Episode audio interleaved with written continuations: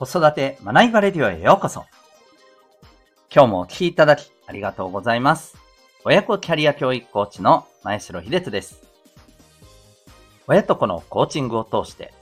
お子さんが自分の強み、キャラを理解し、自然体の自分で人間関係を作るコミュニケーション力を10代で身につける。そんな子育てのサポートをしております。この放送では、共働き、子育て世代の皆さんに向けて、親子のコミュニケーションやお互いの成長、望む生き方の実現に大切なことを毎日お送りしております。今日は第771回になります。子供も大人も学ぶ意識が強まる行動というテーマでお送りしていきたいと思います。また、この放送では、ママの笑顔が子供の笑顔につながる、小5ベビーシッター施設長の小5さんを応援しております。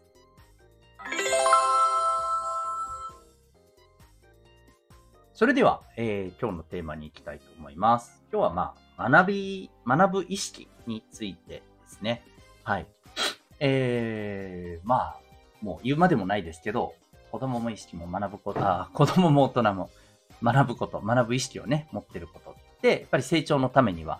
えー、めちゃくちゃ大事ですよね。うん。で、また学ぶことによって、うん、いろんな面白さというのも分かってきますし、えー、そこからね、あの、いろんなものに興味関心が広がって、それがまあ自分の人生をもっと楽しくしたり、可能性を広げたりっていうことにつながる。というのはもう言うまでもないことなんですけど、じゃあこの学ぶ意識ってなかなか厄介でして、うーん、こういうことってないですかね。まあ今なんか特にネットでお手軽にね、あの、それなりの情報っていうのはすぐ学べますし、またあの、チャット GPT 先生もね、登場してきたじゃないですか。ね、えー、まあ、彼、彼女？に聞いたら、ね、ポポポーンとこう、簡潔にわかりやすく答えてくださるじゃないですか。まあ、そんなことも、ね、そんなものもあるからこそですね、うん、なんかこう、ちょっと調べてみたら、うんうん、まあ、わかったよって感じになりませんかね。まあ、そこでもう、あのー、学ぶ意識っていうものがね、えー、なんていうのかな。もう、もう十分学んだし、みたいなところでね、この意識が止まっちゃうっていうことってね、あったりするんじゃないかなと思います。で、まあもちろんね、それで十分っていう時もありますので、すべてがすべてではないですけど、うん、やっぱり、それって本当に学んで身についてるのかなっていう話でもあるじゃないですか。まあだからこそ、あの、学ぶ意識っていうものが、えー、本物のね、その人の力になるためにもね、学ぶ意識ってめちゃくちゃ大事だなと思っています。で、そんな学ぶ意識をですね、まあ、あの、強めるためのですね、えー、実は行動、方法っていうのがあります。はい。これは何かというとですね、うん、まあ今僕がやっていることって言ったらヒントになりますかね。もう、あの、差しの言い方はね、えー、これで分かったかもしれません。そうなんです。えー、つまり、アウトプットすることなんですね。それによって、えー、実は人って、あれ？自分、分かってないじゃんっていうことを、こう、理解して、まあ、謙虚になるというね、そんな、あの、実験も実はね、あの、実証研究がなされているらしいんですよ。うん。まこれ面白いですよね。これあのー、ダイヤモンドオンラインというサイトにある、えー、記事だったんですよね。自信満々でうるさい人を一発で黙らせる、すごい人という見出しの記事なんですけど。まああの、見出しはともかくとして、ここの内容にですね、そうなんです。えっ、ー、と、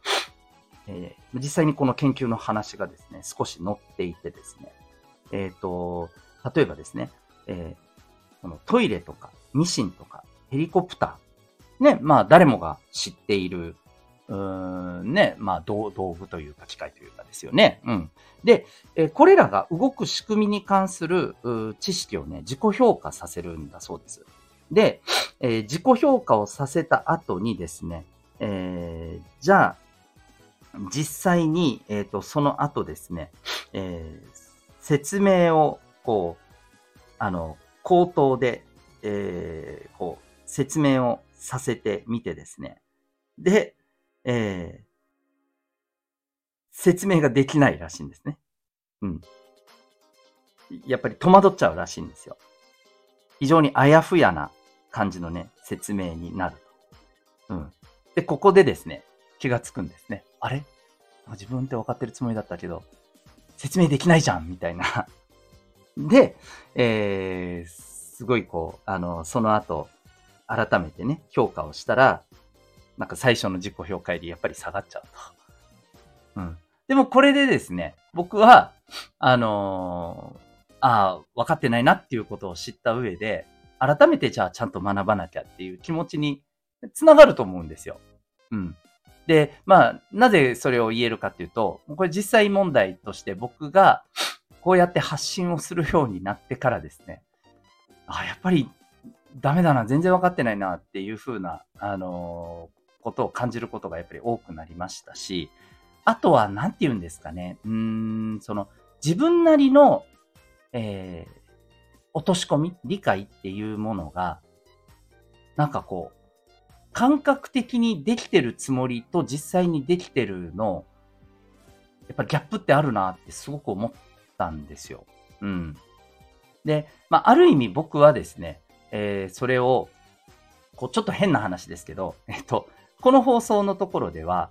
まあ、僕が学んでいることの、なんていうのかな、まあ、完成形になったものをお話ししてるというよりも、今の時点でこういうふうに思ってますよっていうことをお話ししてることも結構あるんですよね。うん。で、実際に話すことによって、えー、僕はその後に、あ、もう少しここ深掘りして学んでみないといけないなとか、こういうことにやっぱり気づけるんですよね。で、またそこで学びを深めたものをまた後で発信する。っていうふうなことを、まあ、結構ね、この放送でももうだいぶ回を重ねていますけど、えー、やってきてるなっていうふうに思います。うん。まあ、で、これは別にね、必ずあの、こう、口頭でアウトプットするっていう方法だけではないと思うんですよね。えっ、ー、と、テキストでもいいと思いますし、うん、あの、やり方は他にもあると思うんですよ。いずれにしても、えー、人に対してこれを伝えようっていうことで出してみるとですね、それがまあわかると。うん。で、えー、意外と分かってない。いや、学ばんといかんなっていうところに、やっぱ繋がるんじゃないかなと思います。うん。で、これはあの、大人だけではなくて子供でもやっぱり同じことは言えると思いますので、うん。だから、例えばですね、まあこれもね、さっきご紹介した記事の中には、なんか自信満々に語ってる人に、えー、じゃあちょっとそこもう少し詳しく説明してもらっていいですかって聞いていくと、だんだんだんだんね、あの、謙虚になっていくっていう。あの、これもね、あの、傾向があるっていうことが分かったらしいんですけど、まあ、あの、別にね、謙虚にさせることが目的ではなくてですね、あの、さっき言ったように、うん、まあ、まだもっと学ばないといけないなっていうことを、えー、自己理解してもらうために、うん、えっ、ー、と、こう、アウトプットを挑戦してもらうっていうことはね、僕はすごい大事じゃないかなと、そんな風に思います。はい。ぜひですね、えー、中途半端な学んだ意識ではなくですね、えー、やっぱり、あの、必要な時にはね、しっかりと、がっちりと理解しているっていう、そこまでたどり着くためのですね、えー、学ぶ意識を強く持つこと。これも重要ではないかなというふうに思います。そのための、え、行動、アウトプット、ぜひやっていきましょう。ということで、今日はですね、えー、子供も大人も学ぶ意識が強まるための行動というテーマでお送りいたしました。最後にお知らせです。えー、子育てキャリアコーチング、セルフスタンディングコース体験、えー、セッションのご案内でございます。0歳から6歳のお子さんがいらっしゃる方にですね、ちょっとぜひイメージしていただきたいんですけども、お子さんがですね、えー、成長して、小学生、中学生、このあたりを想像して、えー、いただきたいんですけど、例えば学校の勉強で悩むっていうことがもう全くと言っていいぐらいない。まあめっちゃあのトップクラスのね、成績を取るとか、まあそこまではいかないにしてもですね、少なくとも困るっていうことがもうほとんどないという状況になったら、いかがですか？ああ、めっちゃ楽でいいなって思いませんか？うん。ね、このあたり、あのー、やっぱりね、誰しも考える部分だと思うんですよ。まあ今はね、あの勉強成績だけが大切じゃないというふうに言われている時代でもありますが、やっぱりこう、自分のね、進路っていうことを考えたときに、やっぱりどうしてもね、勉強や成績って避けて通れるものではないんですよね。だから、きちんとそこにもやっぱり向き合うことって、やっぱり親としてはね、えー、重要だと僕は思うんですよ。うん。で、えー、じゃあそのためにですね、この考える力、理解する力、ね、文章を読んだり、先生の話を聞いたり、ね、問題を、に向き合って、こう、じっくり考えたり、えー、思考したり、こういう力って、じゃあどうやって身につけるのか。まあ、いろんなアプローチはありますけれども、僕がお勧めしたいのはですね、えお家でできるアプローチです。なぜか。これはですね、えー、お家で、えー、できるアプローチというのは、えっ、ー、と、お子さんのそういった力を育むだけにとどまらずですね、えー、お子さんと、えっ、と、触れ合える機会っていうのも持てるからなんですよね。はい。これがまず、あの大きいです。えー、実はこういった機会も、この時期のお子さんにはめちゃくちゃ大事だと言われていて、えー、いわゆるあのお子さんのですね、えー、まあ、あの、安心感というか自己肯定感、うん、自分は大丈夫だって思える、この感覚っていうのも、やっぱりですね、えー、親とのコミュニケーション、接触っていうところが、やっぱり非常に大きいと言われています。うん。で、えー、お家でできるアプローチがじゃあいいっていうところまでお伝えしたんですけど、そうするとですね、やっぱり不安はよぎりますよね。何かというと、お家でだけだと、なんかついやっぱりね、イライラしたり、いろんなものに追われてたり、あのね、お仕事されながらっていう方もいらっしゃいますから、時間的なものもどうなのとかですね、えー、そういうこともあると思います。ただ、これもですね、実は、あの、やっぱり自己管理、どういうふうにして、えー、バランスをとっていくか。うん。もちろん忙しいので、えー、100%満足にっていうのは難しいと思いますけど、でも、しっかりと整理をつけて、えー、どんな風に、じゃあお子さんと向き合っていくかっていうことを、やっぱりこう考える場があると、えー、まあ自分自身を振り返りながらですね、えっ、ー、と、忙しさに流されていくんではなくですね、えー、こういったところも整えながら、まあお子さんと楽しく、そしてお子さんの力を育む、そんなアプローチが、えー、できると思います。今申し上げたようなですね、サポートすべてをですね、えー、やっていくのが、えー、この子育てキャリアコーチングセルフスタンディングコースでございます。はい。えっ、ー、と、ママさん、パパさんがですね、自分のことも大切にしながら、そしてお子さんの力、えー、また感受性もですね、育むための